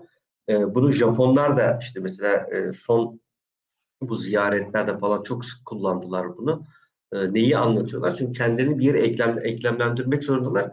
E, siyaseten e, farklı bir boyuta gelebilir. Yani o tarihsel süreç içerisindeki Japon yayılmacılığının, saldırganlığının önüne geçirmesi. Like-minded diyorlar.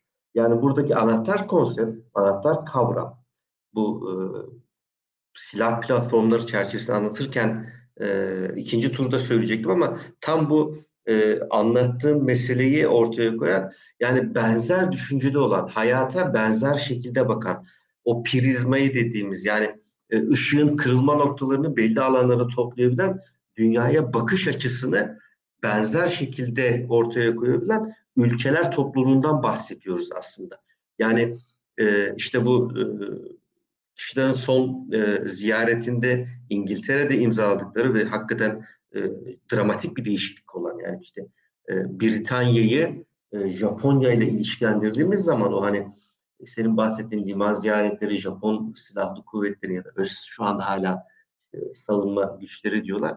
Bunların ne anlama geldiğini e, açıklayabilmek için e, o karşılıklı e, silahlı kuvvetlerin iki ülke topraklarında e, nasıl faaliyet yürüteceğinin detaylandırıldığı anlaşmanın e, öncesinde bu benzer anlaşmayı Avustralya ile yapmıştı şey e, Tokyo hükümeti. Dolayısıyla e, şimdi e, haritayı gözümün önüne getirdiğim zaman şimdi benim odada dünya haritası da var. E, şimdi oraya baktığım zaman İngiltere'nin e, o yukarıda çizdiğim biraz önce çizdiğim e, Kuzey Denizi'ndeki o muazzam alandaki kontrol görevi arkasından Japonya'nın e, Asya Pasifik'te ve yukarı doğru uzantılı sistemde baktığımızda e, değerli dinleyiciler şunu hatırlatalım. E, Japonya e, iki savaş arası dönemde ve savaşın iki savaş, ikinci savaşın sonuna kadar olan dönemde e, deniz alan hakimiyeti açısından tek bir e, konsantre alan içerisinde dünyadaki en büyük imparatorluktu. E, alan olarak söylüyorum. Yani bu e, Kore Yarımadası'nı e, e, işgalden başlayıp işte bu 20'li ve 44'lerin sonuna kadar, 45'lerin başına kadar olan süreçte kontrol ettiği deniz alanı muazzam bir alan. Yani bu feci bir e, olay haritaya baktığımızda. Dolayısıyla İngiltere'nin kuzeyden ve bu iklim değişikliğiyle eğer bu kuzey geçitlerinin e, buzlanma dönemlerinin gittikçe azalıp seyri sefere daha fazla imkan verdiği düşünülürse e, dünyayı hani biz bu haritada sağ sol yukarı aşağı görürüz ama bunun e, bir döngüsü olduğunu ve deniz ticaretinin ve havacılığın burada çok ciddi şekilde farklı rotalar üzerinde dönüşeceğini de düşünürsek e, bu birleşme çok enteresan bir e, sürece götürüyor bizi. E, neyi de kastediyorum? Bu işbirlikleri içerisinde örneğin e, geçtiğimiz e, yıl içerisinde yazın sonuna doğru sonbaharda e, Alman Hava Kuvvetleri e, tarihte ilk defa e, ikinci savaştan sonra söylüyorum tabii bunu e, savaş uçakları e, Japonya'ya gittiler ortak tatbikat.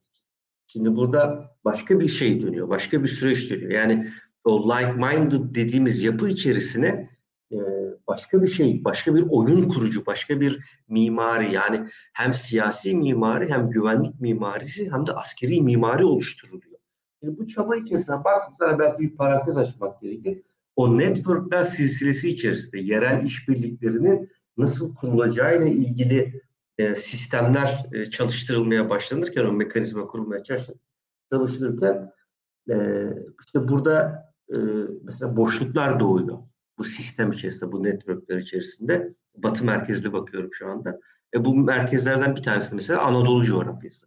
Yani Anadolu coğrafyası burada bir e, batılı anlamda konuştuğumuzda e, şimdi sevgili Arda'nın bu yukarıda çizdiği silah platformlarının, sistemlerinin nasıl kullanacağı ilgili bir, belli mantığa baktığımızda işte Türkiye belki de burada bir kara delik oluşturuyor yani Anadolu coğrafyası üzerinde. Bu e, bizi de ilgilendiriyor. Yani çok ciddi bir e, güvenlik mimarisinde Türkiye nerede sorusu bu Japonya konuşurken direkt e, aklımıza e, geliyor. Dolayısıyla e, bu yerel işbirliklerinin e, silah sistemleri nasıl kullanılacağı ilgili sürece baktığımızda Japonya'yı burada e, çok ciddi bir şekilde e, bir numaralı hedef olarak ortaya koyuyorlar. Bu da nereden alıyoruz? Yani 10 yıldaki değişimi e, nasıl ifade etmek gerekir? Sevgili abi senin sorundan özellikle hareket ederken e, Japonya'yı e, ciddi bir e, unsur olarak görüyorlar. Mesela 2013'teki e, strateji belgesinde Japon'da. Yani e, dikkatli izlenmesi gereken bir e, unsur olarak ortaya koyarken e, 2022'de bir numaralı tehdit hangi anlamda e, belgede geçtiği şekliyle Asya'daki statükoyu tek taraflı değiştirme amacı güden bir güç olarak görüyorlar. Yani şimdi e, burada neyi kastediyor Japonlar? Bir kere statükonun korunmasını istiyorlar. Statükocu bir yaklaşım var. Bu da neye referans veriyor aslında? İşte o ikinci savaşta herkesin hatırasında olan e, revizyonist e, Japon askeri ve dış politikasını bıraktığı başka bir şekilde söylüyorlar. Başka bir şekilde ifade etmeye çalışıyorlar. Dolayısıyla e, Çin'i tek taraflı hareket eden ve statükoyu bozan revizyonist bir güç olarak ifade ediyor e, Japon belgeleri. Bu aslında teknik anlamda e, çok e, dikkat çekici bir süreç. E, şeyi hatırladım şimdi sizler konuşurken e, geçmişte e, Japon Dışişleri Bakanlığı ve Savunma Bakanlığı yapmış bir e, Japon siyasetçinin Çin'i nasıl görüyorsunuz sorusuna verdiği şöyle bir cevap verdi e, mealen. Yani biz Çin'le 3000 yıldır e, beraberiz dedi. Biz 3000 yıl içerisinde birbirimiz hakkında inanılmaz detaylara sahibiz dedi. E, şimdi şöyle bir şey var. E, benim bildiğim kadarıyla siyasi tarih açısından konuşuyorum. 3000 yıllık tarihi bir anda zikredebilecek tek bir ülke var. Tek bir yapı var, tek bir kültür, tek bir medeniyet var dünyada. Çin. Onlar da zaten 5000 yıldan bahsediyorlar. Yani işte e, dolayısıyla yani Japon 3000 yıldan bahsederken Çin 5000 yıldan bahsediyor.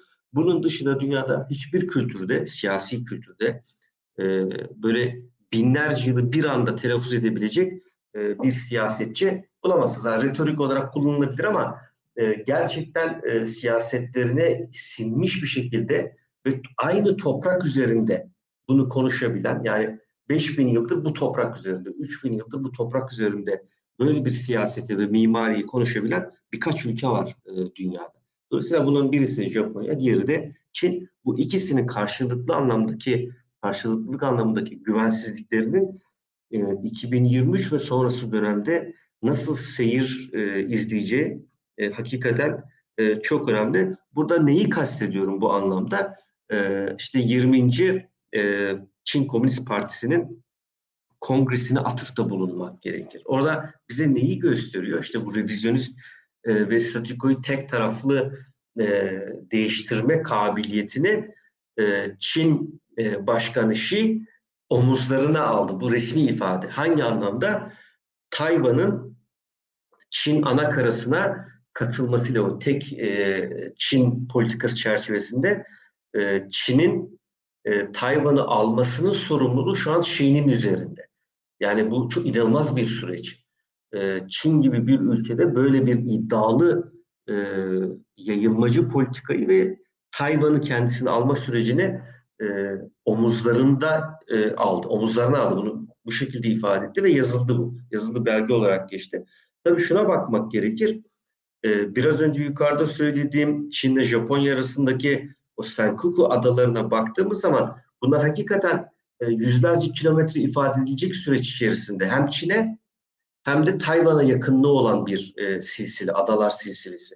Dolayısıyla çok yakın bir süreç var. Yani sizin o yukarıda çizdiğiniz silah platformlarının yani denizaltı, denizüstü ve hava unsurlarının o hareketliliği, menzilleri, o çizdiğiniz e, e, çeperler çevresinde hakikaten çok önemli bir süreç var. Ama tekrar ifade edeyim e, ikinci bölümde bu anlamda o e, hem Japonya'nın hem de Amerika'nın çok ciddi şekilde sıklıkla kullandığı like-minded nations'larla e, ortak hareket edilen, ortak düşünceye sahip, benzer düşünceye sahip e, devletlerle 21. yüzyılın ikinci çeyreğindeki güvenlik mimarisinin oluşturulması e, çok önemli bir süreç. Hani burada bir parantez daha açayım belki bizimle ilgili olan. İşte e, geçen e, bir önceki sene 21 2021'deki sonbaharında e, Biden'ın e, işte Covid'den dolayı sanal olarak topladığı e, demokratik platform içerisinde Türkiye'nin yer almadığını da hatırlatalım. Bu platform içerisinde Japonya vardı, İngiltere vardı, Fransa vardı, vesaire vesaire. Dolayısıyla o like-minded konsepti 21. yüzyıl ikinci çeyreğindeki e, Batı'nın oluşturacağı e, o bloklaşma, çok taraflılık, e, uluslararası sistemdeki çok taraflılık e, çerçevesinde farklı bir boyuta gelecek. E, hani Japonya'yı konuşuyoruz ama e, burada Türkiye e, hangi e, sistemlerde yer alacak, ne kadar yer alacak e, ayrı bir soru gibi duruyor. E, ama e, Çin ve Japonya arasındaki ilişki birisinin 3000 yıl, diğerinin 5000 yıllık perspektiften baktığını e, Xi'nin 20. kongrede de örneğin Tayvan üzerindeki e, sorumluluğunu omuzlarında taşıdığını ifade edelim. Dolayısıyla 2023'te eğer e, uluslararası ciddi think tanklerin 2023 projeksiyonları sizler de okuyorsunuz bunları. E, bakıldığında e, en önemli e, sıcak nokta hala Tayvan gözüküyor. E, bu da tabii e, Japonya ile beraber e, önemli bir süreç. Yani belki hatırlatmak gerekir. E, karşılıklı bu füze e, atımlarının yani Kuzey Kore'nin ve Çin'in kullandığı e, füzelerin e, örneğin e, Japonya'nın e, exclusive economic zonlarına isabet ettiğini de hatırlatalım. Yani herkes birbirinin e, kırmızı çizgisinin en kırmızısının, en parlak, en fosforlu kırmızısının neresi olduğunun testini 2023'te yapacak gibi gözüküyor.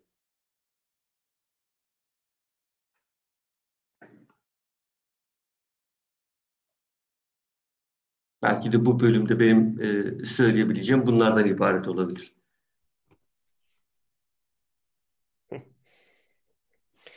Hocam siz şey yaparken, konuşurken ben de şöyle e, paralel bir e, sekme açıp orada tekrar bir Japon e, silahlı kuvvetlerinin platformlarının üzerinden geçtim şöyle. Gerçekten etkileyici yani. E, bahsettiğimiz bölgedeki bahsettiğimiz silahlı güçlerin karşılığı bizim alışık olduğumuz Avrupa, Orta Doğu falan filan bölgesinde yok. Bu bu bu ölçekleri biz e, Avrupalılar da aynı hataya düşüyorlar. E, anladığım kadarıyla daha işte Avrupa Birliği ve çevresinin getirdiği o barış ortamı, o ölçekler, o adetler, o alanlar, o dar küçücük alanlar biz de hakeza işte e, yani 40 tane F-16 alıp e, inanılmaz e, gücümüzü arttıracağımızı falan düşünüyoruz. Karşımızda 12 tane 18 tane Rafale alıp bizi dövebileceğini düşünen bir Yunanistan var falan.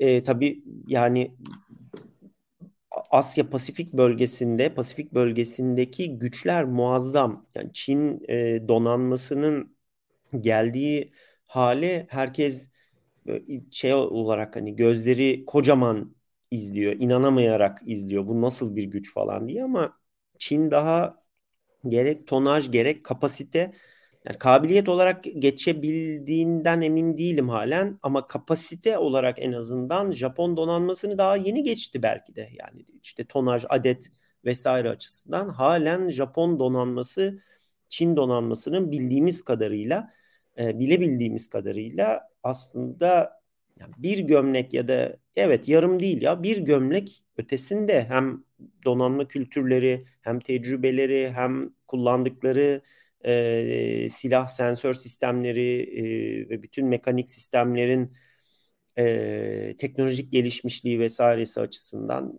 yani bu burası da tabii korkunç bir havuz Pasifik çok büyük bir alan çok büyük adetler bir sürü insandan bahsediyoruz Japonya'da öyle küçük bir e, küçük bir kalabalık değil evet Çin milyarlık bir ülke ama e, Japonya hiç öyle hafife alınacak bir ülke değil. E, hakeza işte Güney Kore çok ciddi bir güç olmaya doğru e, gidiyor.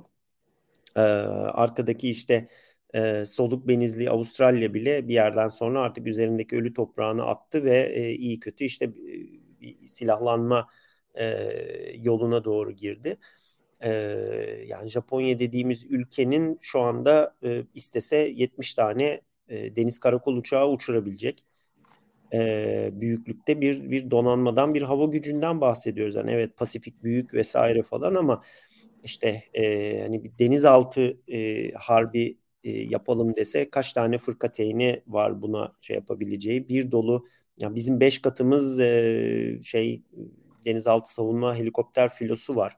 E, dediğim gibi 60-70 tane e, çok yüksek kapasiteli e, deniz karakol uçağını, denizaltı savunma e, uçağını o dev Pasifik'te dolaştırabilecek ve bunu da çok kontrollü bir operasyonla, e, çok profesyonel bir operasyonla uzun bir süre sürdürebilecek e, kapasite ve kabiliyete sahip dev bir güçten bahsediyoruz. Burası başka bir yer, başka bir ölçek. Bizim kalibre, kalibre olduğumuz e, e, kuvvet e, tartılarının biraz e, ötesinde bir yer aslında. Bunu ben kendim hala şaşırıyorum okudukça baktıkça.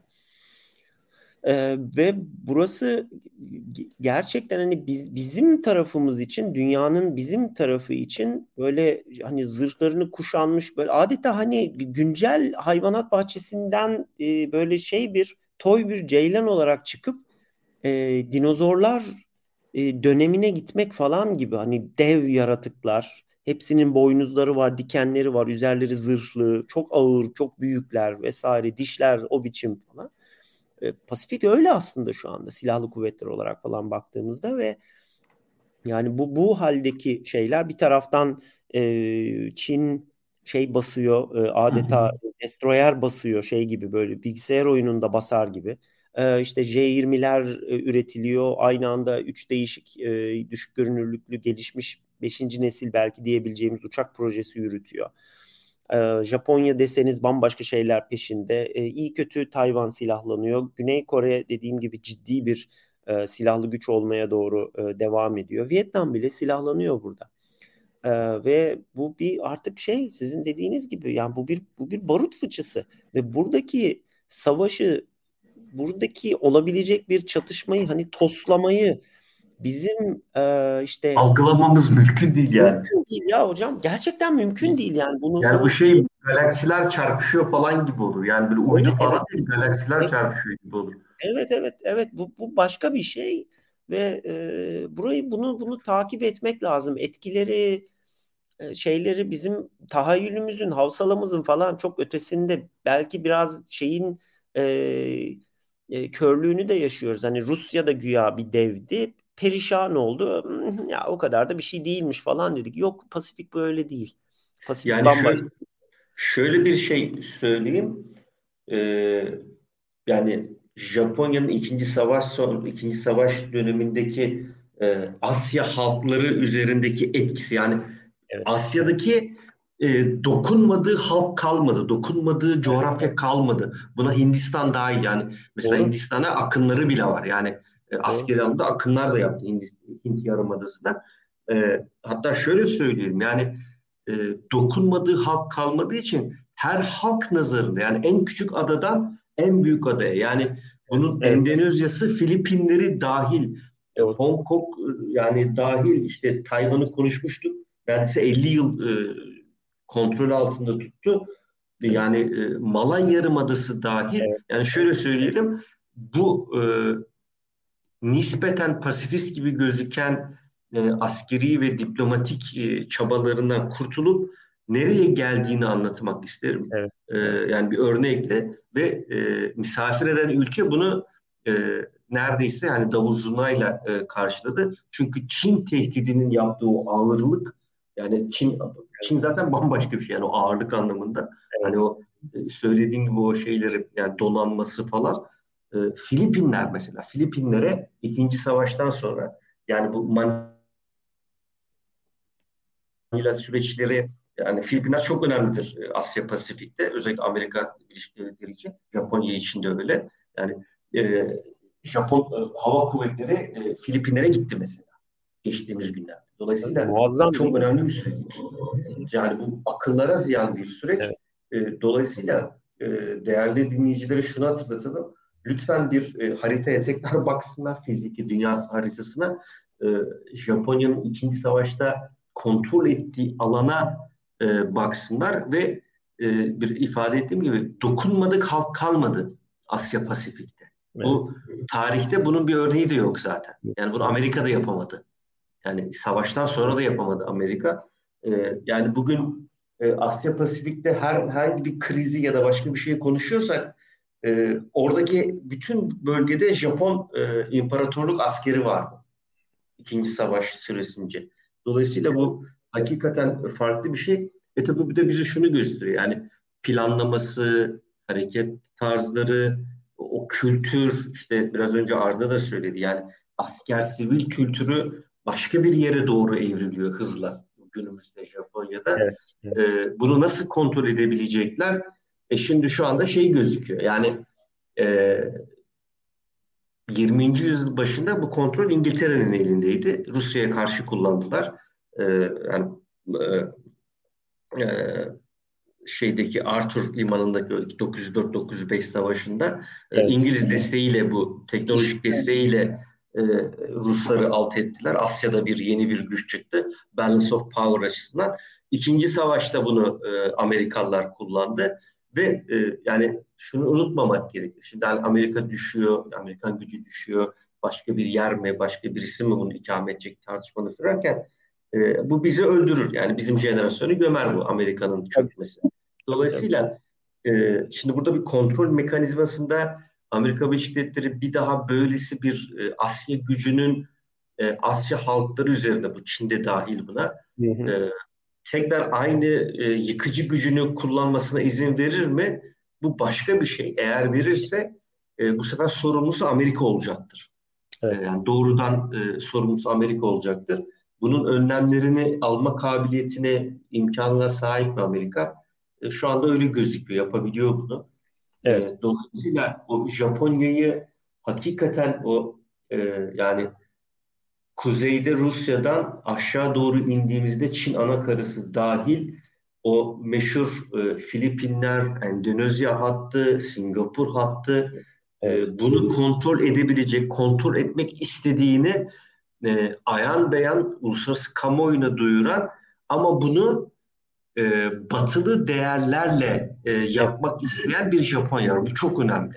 Evet. Batılı değerlerle yapmak istiyor. Hani yukarıda ifade ettiğim like-minded nations'lar evet. nasıl olacak sürecinde acaba e, Japonya münferit bir kültür, münferit bir medeniyet, e, münferit bir askeri bakış açısıyla bakmaktan daha çok Batı ile uyum içerisinde hareket eden bir e, evet. Japonya görünümü veriyor. Bu nispeten e, hani yumuşatıcı bir e, güç gibi e, gözükebilir. Yani o törpülenmiş bir güç gibi gözükebilir. Ama e, yani konuşmanın başına da programın başına da dönersek bu karşılıklı e, asker bulundurmayla ilgili süreç içerisinde e, İngiltere'nin e, Global Britain e, strateji çerçevesinde e, yani dünya başka bir yere gidiyor ve alanlar hakikaten küresel boyuta geldi. Şöyle bir şey var, e, şunu ifade etmek gerekir belki de. Tarihte hiç olmadığı kadar bu kadar çok sayıda aktör kürenin herhangi bir yerinde oyun oynama imkan ve kabiliyetini gösterebiliyor. Bu bambaşka evet. bir şey. Evet, şey. Yani buna Japonya var, e, işte Hindistan var, Çin var, Rusya var, Amerika Birleşik Devletleri var. AB'yi hani bir oyuncu olarak görelim. Bu da önemli. Yani hem teknoloji evet. hem entelektüel anlamda. E, Britanya bu işi bırakmıyor, peşini bırakmıyor. Yani bütün handikaplarına rağmen e, bu çerçevede baktığımızda e, yani e, küre kimseye yetmiyor. Yani ikinci Filip'in söylediği gibi İspanya e, Kral ikinci Filip'in söylediği gibi yani bu dünya bana yetmiyor diyen e, sadece e, Madrid değil yani artık. E, Amerika değil, e, işte Pekin değil, e, Moskova değil. İşte Tokyo'su da girdi, işte Canberra'sı da girdi. Evet, evet. Delhi'si girdi. E, Türkiye kendi çapında bir şeyler yapıyor. Yani bölgesel güçten bir e, bölgesel güç olma yolunda hani çok çok daha uzak. 40 fırın ekmek lazım ama e, bir powerhouse olma yolunda gidiyor. Dolayısıyla küre bu kadar sıkışık olmamıştı. Yani jeopolitik tsunami evet. yani, bak bu geceyi bağlamak anlamında yani baştan söylediğimizin ne anlama geldiğini o teknik yorumları falan benim kafamı da toparlama imkan sağladı. Dolayısıyla o e, kırılma noktaları, jeopolitik o fayların kırılma noktalarında bu kadar çok oyuncunun bu kadar etkin şekilde ve şimdi ben şeyi düşünüyorum sizlerin konuşmasından sonra bu kadar etkin silah platformlarıyla bir arada bulunduğu bir süreç e, olmadı. Yani ikinci savaşa bir okutabilir bir e, evet. jeopolitik kırılma bekliyor bizi gibi gözüküyor. Evet, evet, evet. Böyle Hocam bir şey hiç şey var. Yani. Evet. Pardon sen devam et Kubilay. Yok yok yani şey e, ya hakikaten hocamın az önce söylediği gibi bu kadar hazır, bilenmiş, bu kadar büyük güçler, bu kadar sıkışık alanlarda hakikaten biz hiç hatırlamıyoruz yani şeyde e, e, yani siyasi tarihte yok. Yok yok bu inanılmaz bir inanılmaz bir şey. Bir de yani Çehov'un tüfeği ya işte o patlar aynen, bir yerde. Aynen. Ee, yani e, burada hakikaten şimdi neden bahsediyoruz? F-35 en sembol platform oldu bu olgunun. İşte GCAP diyoruz, FICAS diyoruz. E, kısa süre önce işte AUKUS e, denizaltı projesi ya da ondan önce işte e, Fransızların e, Avustralya yürüttüğü, Avustralya'nın işte e, şey yaptı, iptal ettiği e, Scorpion denizaltıları. E, Beriyan'da S-400'ler e, bambaşka bir şey. Yani oyunun kuralları bambaşka bir şekilde şekilleniyor ve yani küresel ölçekte. Gidiyor İngiltere dünyanın bir ucundaki Japonya ile savaş uçağı geliştiriyor. Yani ben bunu e, meselenin politik tarafı bir yana proje yönetimi açısından bile aslında ne kadar e, enteresan bir şey. Dünyanın bir ucundan, e, dünyanın iki ucunda ekipler birbirleriyle uyum içerisinde çok farklı kültürler, çok farklı diller ki e, bir Japon'un İngilizce konuşması zannediyorum herhalde e, şeyiniz vardır, fikriniz vardır. Öyle çok da şey değillerdir. Japonlarla İngilizce konuşmak öyle çok kolay değil. Çinlilerle daha da zor hatta. E, kültürler çok farklı, mesafeler çok farklı. Proje yönetim metodolojileri ya da yaklaşımları çok farklı. Endüstriyel alışkanlıklar vesaire. E, ama işte biraz belki teknolojinin nimeti, teknolojinin kazanımı, getirdiği kazanım e, biraz da artık dünyanın e, önümüze sunduğu zorunluluklar e, bu tarz küresel ölçekte e, işbirliklerini çok e, uzun vadeli, çok boyutlu bu tarz işbirliklerini artık birer e, hayatın gerçeği olarak önümüze koyuyorlar. E, işte şey Almanya tutuyor Asya Pasifik'te tatbikata katılıyor veyahut işte e, Japonya e, İngiltere ile İngiltere'de gerekirse asker konuşlandırma kararı alabiliyor. Şeyi diyecektim az önce mesela işte bu Japonya'nın yürüttüğü e, askeri projeler bunların hepsi Japonya'nın askeri nüfuz mesafesini binlerce kilometre artıracak şeyler. Bu artacak mesafe, menzil ya da erim içerisinde kalan tüm ülkelerle Japonya'nın ilişkileri farklı şekilde e, tekrar kalibre edilmek durumunda olacak. İşte Filipinler, Avustralya, Yeni Zelanda, e, Ma- Malezya, Endonezya, Singapur gibi Hint Pasifik ya da Asya Pasifik ülkeleriyle Japonya'nın ilişkisi tekrar şekillenecek ve bu tekrar şekillenmenin vesilesi olan aktörler işte Izumo helikopter ya da uçak gemisi, F-35 vesaire. O zaman her zaman söylediğimiz, her zaman vurguladığımız şuna geliyor. E, bu bu araçlar, bu tırnak içinde oyuncaklar yalnızca askeri araçlar değil. Bunlar üzerinden e, politikalar e, devşiriliyor ya da yürütülüyor, geliştiriliyor ve aynı zamanda tabii tam tersi politikaların sonucu olarak da bunların etkilerini görüyoruz, e, yansımalarını görüyoruz. E, bu anlamda aslında Japonya hakikaten e, kabuğunu kırmak şöyle dursun, kabuğunu paramparça eden bir e, ülke konumunda gibi gözüküyor. Hani son olarak esnik ekleyeceğiniz şeyler varsa isterseniz e, son sözleri ben sizden alayım. Ondan sonra da e, bu bölümümüzü kapatalım. Yani benim e, söyleyebileceğim teşekkür ediyorum yani en azından e, şey oldu. Biz benim benim açımdan en azından e, aydınlatıcı platform oldu. Çünkü ben kendi kendimi de e, eğit, eğitme yolunda e, faydalı görüyorum. Her zaman söylüyorum yani teknik bilgilere platformlar, silah sistemleri ve bunların küresel yansımaları her zaman heyecan veriyor. E, yani e, şunu söylemek gerekir yani bir kavram açısından e, yani 21. yüzyıl ikinci çeyreğinde e, jeopolitik anlamda o küresel güçlerin malpraktis yapabileceği yani hatalı davranıp e, hayati sonuçlar doğurabileceği e, bir bölgenin e, odağında yer alıyor Japonya.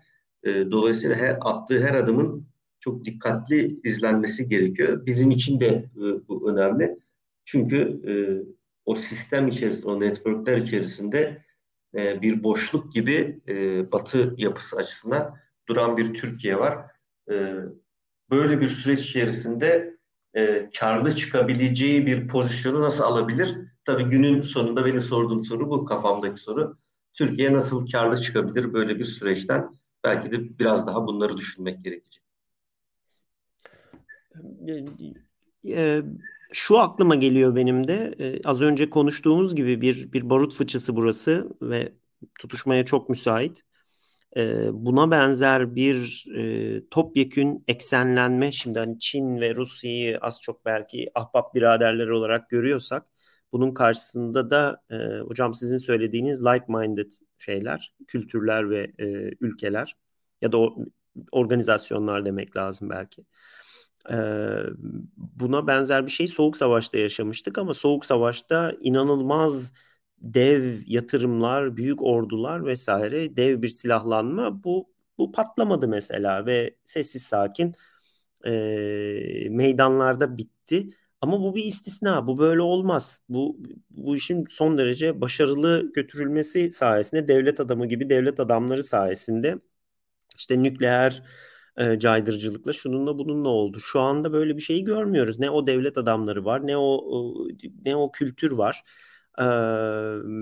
ne o kurumlar kaldı diye tabii endişe ediyoruz. Bu benim için bir bir soru işareti ve sizin söylediğiniz gibi şey yani biz Türkiye nerede duracağız? Çünkü şey öyle bir duruma doğru zorluyor ki Arda'nın az önce söylediği şeyden yola çıkarak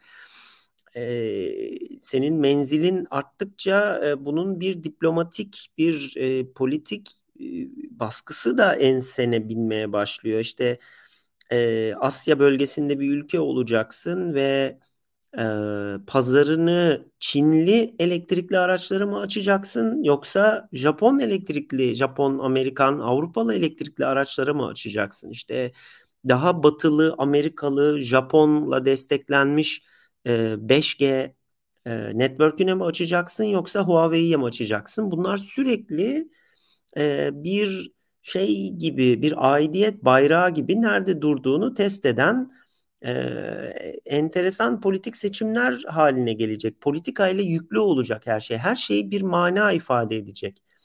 Ve e, Türkiye bu bakımdan tamam eyvallah Türkiye tabi ortada durmak istiyor. Biraz daha eskinin bağlantısızlar hareketine benzer bir konuma çekilmeye çalışıyor kendi kendine vesaire ama bu kaçınması çok zor olacak bir e, yeni düzen, yeni düzenek. Bunu da çok iyi başaramıyoruz. Ukrayna şeyinde falan iyi kötü götürdük ama yani bu bunu etraflıca baştan sona Türkiye'nin yönetimin tekrar tekrar tartması lazım. Ee, Kaan Hocam bence bu kaydınızda son derece haklısınız. Aynısını Arda da ben de taşıyoruz. Ee, bakalım ne göreceğiz? Yani bir ülkenin cep telefonu iletişim şebekesine yaptığı yatırım için, yapacağı yatırım için seçeceği yüklenici, yabancı yüklenici o ülkenin politik kaderini belirleyebilir hale geldi. Dünya tam ortasından değil ama bir sürü yerinden böyle e, yarılan e, bir konumda. E, bir önceki yüzyılda bu yarılmalar ideolojikti. Bu yüzyılda bu yarılmalar e, teknolojik, ticari, e, karman çorman farklı kat, e, faktörlerle e, gerçekleşiyor. İşte bunlara da işte jeopolitik pay hatları ya da tsunamiler diyoruz. E, yönetebilirseniz onun üstünde surf yapıyorsunuz.